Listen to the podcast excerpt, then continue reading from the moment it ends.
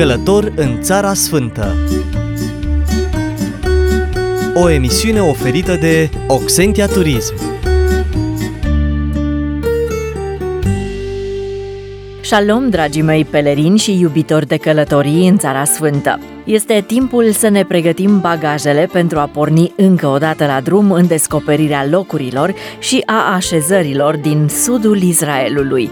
Ne aflăm de ceva timp în zona deșertului Negev, întins pe o suprafață de 12.000 de kilometri pătrați, care se întinde de la vest până la deșertul Sinai, la nord-vest ajunge până la Marea Mediterană, la sud până la Marea Roșie, iar la est este delimitat de Valea Arava. Deșertul Negev acoperă mai mult de jumătate din teritoriul Israelului și dacă este privit de sus, acesta are o formă de triunghi. Negevul este un deșert stâncos, constituit din munți stâncoși întrerupți de albi uscate, dar care pot deveni brusc albi de viituri tumultoase în anotimpul ploilor. Dar mai bine să-l ascultăm pe ghidul Gershon Liga, ce ne însoțește și de această dată în uh, călătoria noastră.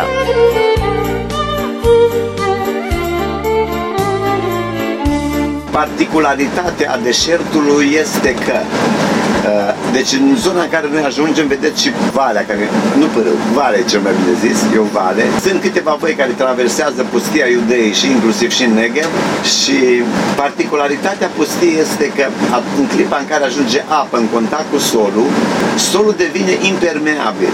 Deci devine ca și o peliculă de nylon, mai spune, și apa pur și simplu alunecă pe el, ca și pe gâscă, ca și pe penele de la gâscă. Nu intră înăuntru și din cauza aceea se formează niște râuri pur și simplu care curg Torente. torente care curg, eh, curg la vale și curg nu numai cu apă, dar aduc împreună cu ele și bolovani și stânci. Iar poate să fie aici, de exemplu, să fie soare, iar dacă a plouat cumva în zona Hebronului, Ierusalimului și eh, Betlehem, în zona respectivă, aici pot să ajungă torente foarte, foarte periculoase. Iarna noi suntem obișnuiți, practic ne face și plăcere când spune că se închide drumul spre Elat, nu te poți juca, avem aici un, în zonă un râu, se numește râul Țin. Eu am fost lângă el când erau torente care curgeau pe văi, iar cu ocazie de la o, o stațiune de, de, de preinstrucție, un fel de premilitarie, adică îi pune pe, pe tineri să știe ce așteaptă. Sunt tineri care au 19 ani, majoritatea după ce au terminat liceu, și așteaptă 3 ani și jumătate de armată, pe, pe fetele așteaptă 2 ani. Iar armata respectivă nu e așa cum eram în uh, România, că făceai un an și patru luni și veneai acasă. Aici armata este activă, de începi și s-ar putea ca într-o, într lună de zile să te, să te trezești în, uh, în război, ori în Siria, ori în Gaza, ori în Liban, ori, ori în tulburările care sunt în zonă. Și din cauza aia să fac aceste uh, școli de, sau uh, așa de, de premilitarie, campuri de premilitarie. Și unul dintre ele a fost ca să urce aici pe o, pe, pe o vale. Și a fost anunțat de la tipul, de la uh, meteorologi au spus că, atențiune, că poate să fie torent de, de apă. Și au spus, da, da, da, dar până când ajunge el, noi reușim să trecem. Vreau să fac o anumită porțiune. Au intrat în valea respectivă și n-au reușit. I-a prins torentul înăuntru și au murit 9 fete. O să străbatem și Negevul, este în fața noastră. Ce este specific în Negev, că aici când uh, plouă, se formează afichim, așa se spune, niște torente mai mici care curg pe o porțiune mare.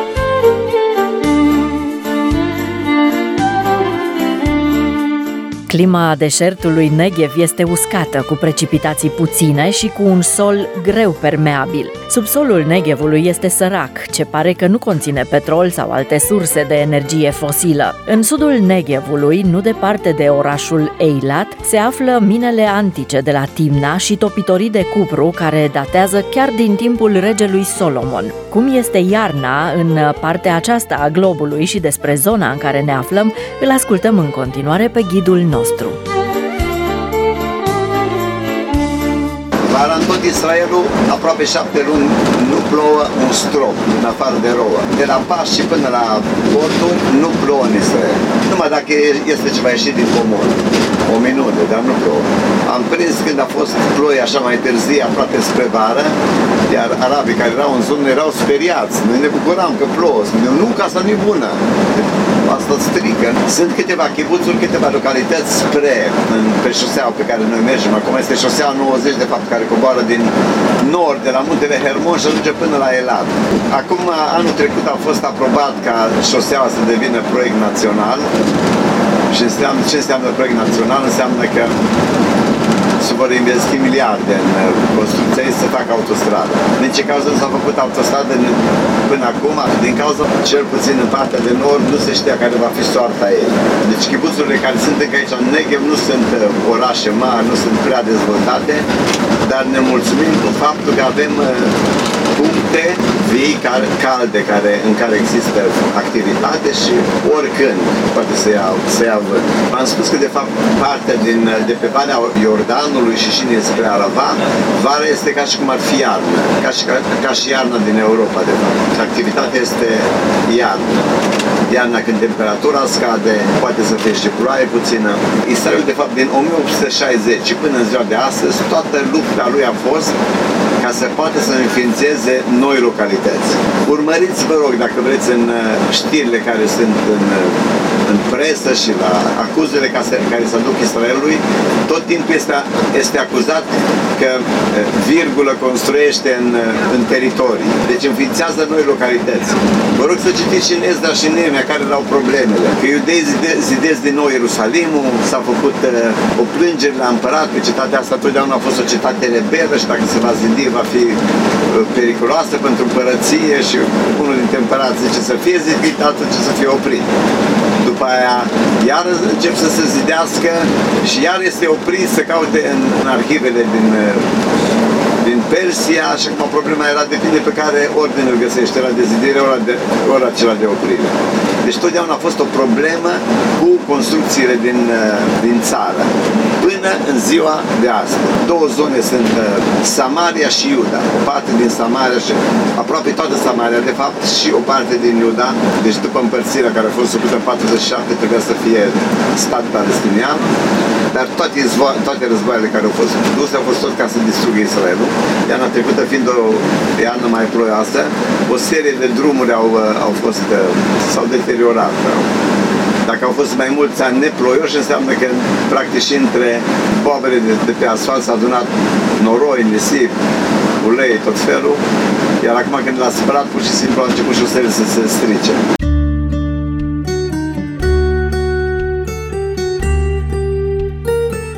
Călător în Țara Sfântă.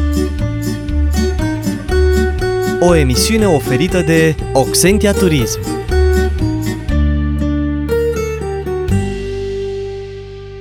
Ne aflăm în zona deșertului Negev, o porțiune ce acoperă aproximativ 60% din teritoriul Israelului, iar aici trăiește mai puțin de 8% din populația țării. Cele mai mari orașe sunt în zona aceasta Berșeva și Eilat, dar pe lângă acestea sunt numeroase chibuțuri. Cum au apărut acestea, ne spune Gershon Liga, ghidul de azi.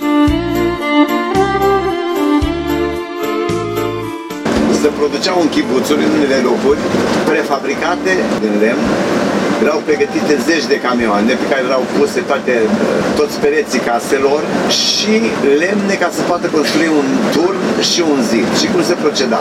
Se alegea, bineînțeles, locul dinainte, un loc care orică era teren cumpărat, înainte și existau acte pe el, dar englezii nu, nu permiteau să formeze, să se facă noi localități. Deci vorbesc între, înainte de 48. Și atunci, după ce se aranjau toate lucrurile respective, într-o singură noapte se ieșeau cu zeci de camioane și sute de oameni se ajungea la fața locului, se montau casele, într-o singură zi trebuia să fie gata. Se montau casele, se, se uh, construia un fel de turn, așa ca și unde, unde stăteau militare, ca și unde stau militare de bază. Să fie mai înalt decât localitatea, să poată privi în jur, iar în jurul localității se, fă, se făcea un gard dublu, din scândură și stâlpi, iar în mijloc se umplea cele două garduri la distanță aproximativ de 30-40 de centimetri. Erau legați stâlpii de oaltă, iar în mijloc se umplea cu pietre și cu pământ. Și practic era ca și un fel ca un zid. Deși dacă se trecea cu gloanțe, nu putea să treacă prin, locul respectiv, localitatea era apărată. Iar din punctul de vedere a englezilor, era de fapt cetate Homau Migdal, deci corespundea nu, nu mai de Rămau. De fapt era și un, probabil și o jumătate de ochi închiși din partea lor, adică și ei permiteau să facă lucrul respectiv, dar în orice caz s-au, folosit, s-au format o serie de localități și în uh, istoria israeliană, copiii învață la școală și ce noi știm despre ea, localitățile care s-au format pe principiul Homa Omigdal. Încă ceva, în anul 1947, marea problemă era cui va aparține Negevul? Va fi dat arabilor? Vor fi dat uh, Israelului? Va rămâne sub stăpânire engleză? Din cauza că englezii și francezi apar în zonă numai în 1917, cu ocazia celor de-al doilea război mondial. Urcă din Egipt și încep să împingă pe turci spre nord.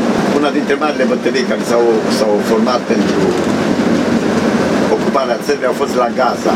Dar să revenim la 47, deci încă 47 însă știa sigur cui va aparține Negev. Englezii practic au, au fost decepționați de luptele pe care le-au avut în, cu populația locală. Deci era un război de uzură împotriva englezilor, în care și israelieni, deși evrei și, și uh, arabii luptau practic împotriva englezilor. În perioada respectivă, Isaac Shamir, care a fost prim-ministru Israelului, era wanted. Deci îl căutau englezii ca să-l, să-l condamne la moarte. Iar atunci a, f- a fost, uh, în ebraică se spune, Ahades Trenekudot Banegev. 11 puncte în negre. Și s-a hotărât, atunci a fost o acțiune foarte mare pentru formarea uh, celor 11 localități în Negev, trebuia pornit într-o singură noapte. Erau aproximativ 2000 de oameni care erau pregătiți, sute de camioane, așa cum am spus, cu tot, uh, totul era pregătit, s-au, s-au spus la chibuțuri să înființeze 11 echipe și în fiecare echipă să știa precis cât băieți și câte fete trebuie, câți tineri trebuie să fie băieți și fete bineînțeles voluntari care sunt dispuși ca să înființeze noi localități și s-au făcut cele 11 nuclee într-o singură noapte. După, după sărbătoarea de Yom Kippur a ieșit din zona Berșevei nucleele respective împreună cu camioane, aproximativ 2000 de oameni și s-au format 11 localități în Negev într-o, într-o singură zi, într-o singură noapte. Și scopul era ca să populăm Negevul și să avem motiv deci ca de la unul să hotărească ca noi să primim Negev. Din cauza că în tratativele care au fost făcute înainte, au fost mai multe variante. Într-una dintre variante trebuia ca Israelul să primească ceva pe malul mării, de la Iafo și până la Hadera, o fâșie micuță și încă ceva în nord. Atât era, trebuia să fie tot Israel. Restul trebuia să fie o parte la engleză, o parte la franceză, o parte la arab și așa mai departe. După aia, Ben Gurion și conducerea Ișuvului a zis tot ce ni se oferă primim. Dacă e mult, dacă e puțin, tot și de fiecare dată când de la ONU s-a făcut uh, oferta ca să primească ceva, da, suntem de acord. V-am spus că în englezi de fapt anunță la ONU că ei nu mai, nu mai vor să continue aici în zonă sau că e prea complicat și nu s-au, nu s-au gândit că într-adevăr de la ONU să fie de acord cu ei și să li se spună într-adevăr să renunțe la la mandatul pe care le aveau de fapt aici în Orient, pe care îl primise de fapt și de la regină și, și de la ONU și se aștepta, pentru asta s-a, for, s-a format o organizație trimită de, de United Nations și, și se numea un scop. Delegația respectivă se numea un scop și erau din uh, mai multe țări din cadrul Organizației Națiunilor Unite au venit în zonă să cerceteze zona și să vadă ce să, care va fi soarta Negevului. Prima dată s-au prezentat la Berșeva. Ei se așteptau că acolo, bineînțeles, arabe să primească coaie la grătar, la proțap și o să le facă mare primire, dar când au sosit acolo, nimeni nu l-a păstat de ei, au băgat într-o școală și le-au dat să mănânce conserve. Au fost decepționați de felul de primire și au ajuns în Negev, aici la chibuțurile pe care despre care am vorbit în una dintre chibuțuri. Bineînțeles că au fost primiți foarte mult respect și cu cinste și așa mai departe. Și printre altele, dintre ei, dacă bine mi-aduc aminte, era, a fost un suedez care ieșit afară și a văzut o, o cultură, un fel de seră unde erau uh, cultivate ceva flori care erau acolo și s-a gândit, uite, șmecherii ăștia de, de vrei, iar mi-au au vrut ma să ne păcălească cum că ei cultivă negev și prână și, și flori. Și în tragedia să era convins că e de fapt un ghiveci care e îngropat acolo în nisip trage de ea și nu iese afară. Cineva îl vede și zice, dacă vrei, nu trebuie să tragi, că stai cu foarfeca. I-a dus cu foarfeca, i-a tăiat, i-a făcut un buchet, a mers și a dat la nevastă asta care era înăuntru. După aia când a văzut că toți sunt uh, gladiole erau, cum mi-a venit mine, gladiole. Și a dat la toate doamnele care erau acolo și spune suedezul, pentru gladiole astea veți primi negru. Uitați în dreapta, vedem aici ceva culturi înăuntru. Dar v-am spus acum, de fapt, suntem cam preterminate din cauza că producția a fost azeară. Pustia Palan în partea dreaptă. Delegația respectivă, după ce a vizitat chibuțurile și a văzut ce s-a făcut în, în chibuțurile respective într-un timp relativ scurt, cum a reușit să se facă, deci erau cu stală de mese, cu dormitoare, cu ferme pentru animale și așa mai departe, muncă grea de tot. Atunci a început să vadă dacă se poate cultiva ceva negru dacă crește, practic tot terenul pe care îl vedem de jur împrejur, toată problema este numai să fie, să fie prelucrat. Tot în același timp ce s-a făcut? S-a cumpărat 200 de kilometri de țeavă pe care le-au vândut, le-au vândut pompierii. Israelul a cumpărat, nu știu care a fost motivul, și pur și simplu cu țeava respectivă s-a, s-a tras apă, conducte de apă, dinspre Berșeva și până la cele 11 puncte care se apropiau de graniță cu Egipt, la cele 11 uh, localități. Bineînțeles că trebuia să fie apărată, beduinii care erau în zonă le, le, le distrugeau, le făceau pagube, dar în orice caz a rezistat. Și în felul acesta cele 11 uh, orășele sau orașe sau sate, cum au fost la ora respectivă, uh, s-au dezvoltat până ziua de astăzi. Așa că deocamdată Negevul Ehm, capitala Negevului este de fapt Berșeva, ea este considerată capitala Negevului. Mai avem încă câteva localități tot în zona respectivă, deci avem Aradul, care este, zic așa, nordul Negevului, Zdebocher, Mitzper Amon, iar pe malul pe graniță cu Iordania, practic, pe care noi am străbătut-o, a fost Hațeva, Eniahav, o să ajungem imediat la Iotvata. Deci sunt câteva chibuțuri care practic suntem mulțumiți că există și se poate dezvolta.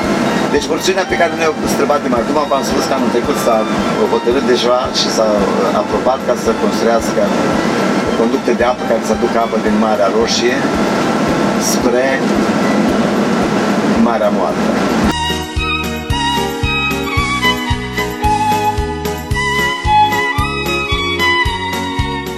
Aceasta a fost incursiunea noastră de astăzi prin deșertul Negev al Israelului. E timpul însă să revenim acasă, pentru că ne apropiem de finalul emisiunii de călătorie în Țara Sfântă. Dragii mei, sunt Lucia Machidon și nădăjduiesc că ați petrecut un timp plăcut alături de noi, descoperind noi și noi curiozități despre această țară. Până la următoarea noastră călătorie radiofonică, vă doresc binecuvântarea lui Dumnezeu și prezența lui să vă însoțească pretutindeni. Din Israel vă spun tuturor, shalom, pe data viitoare!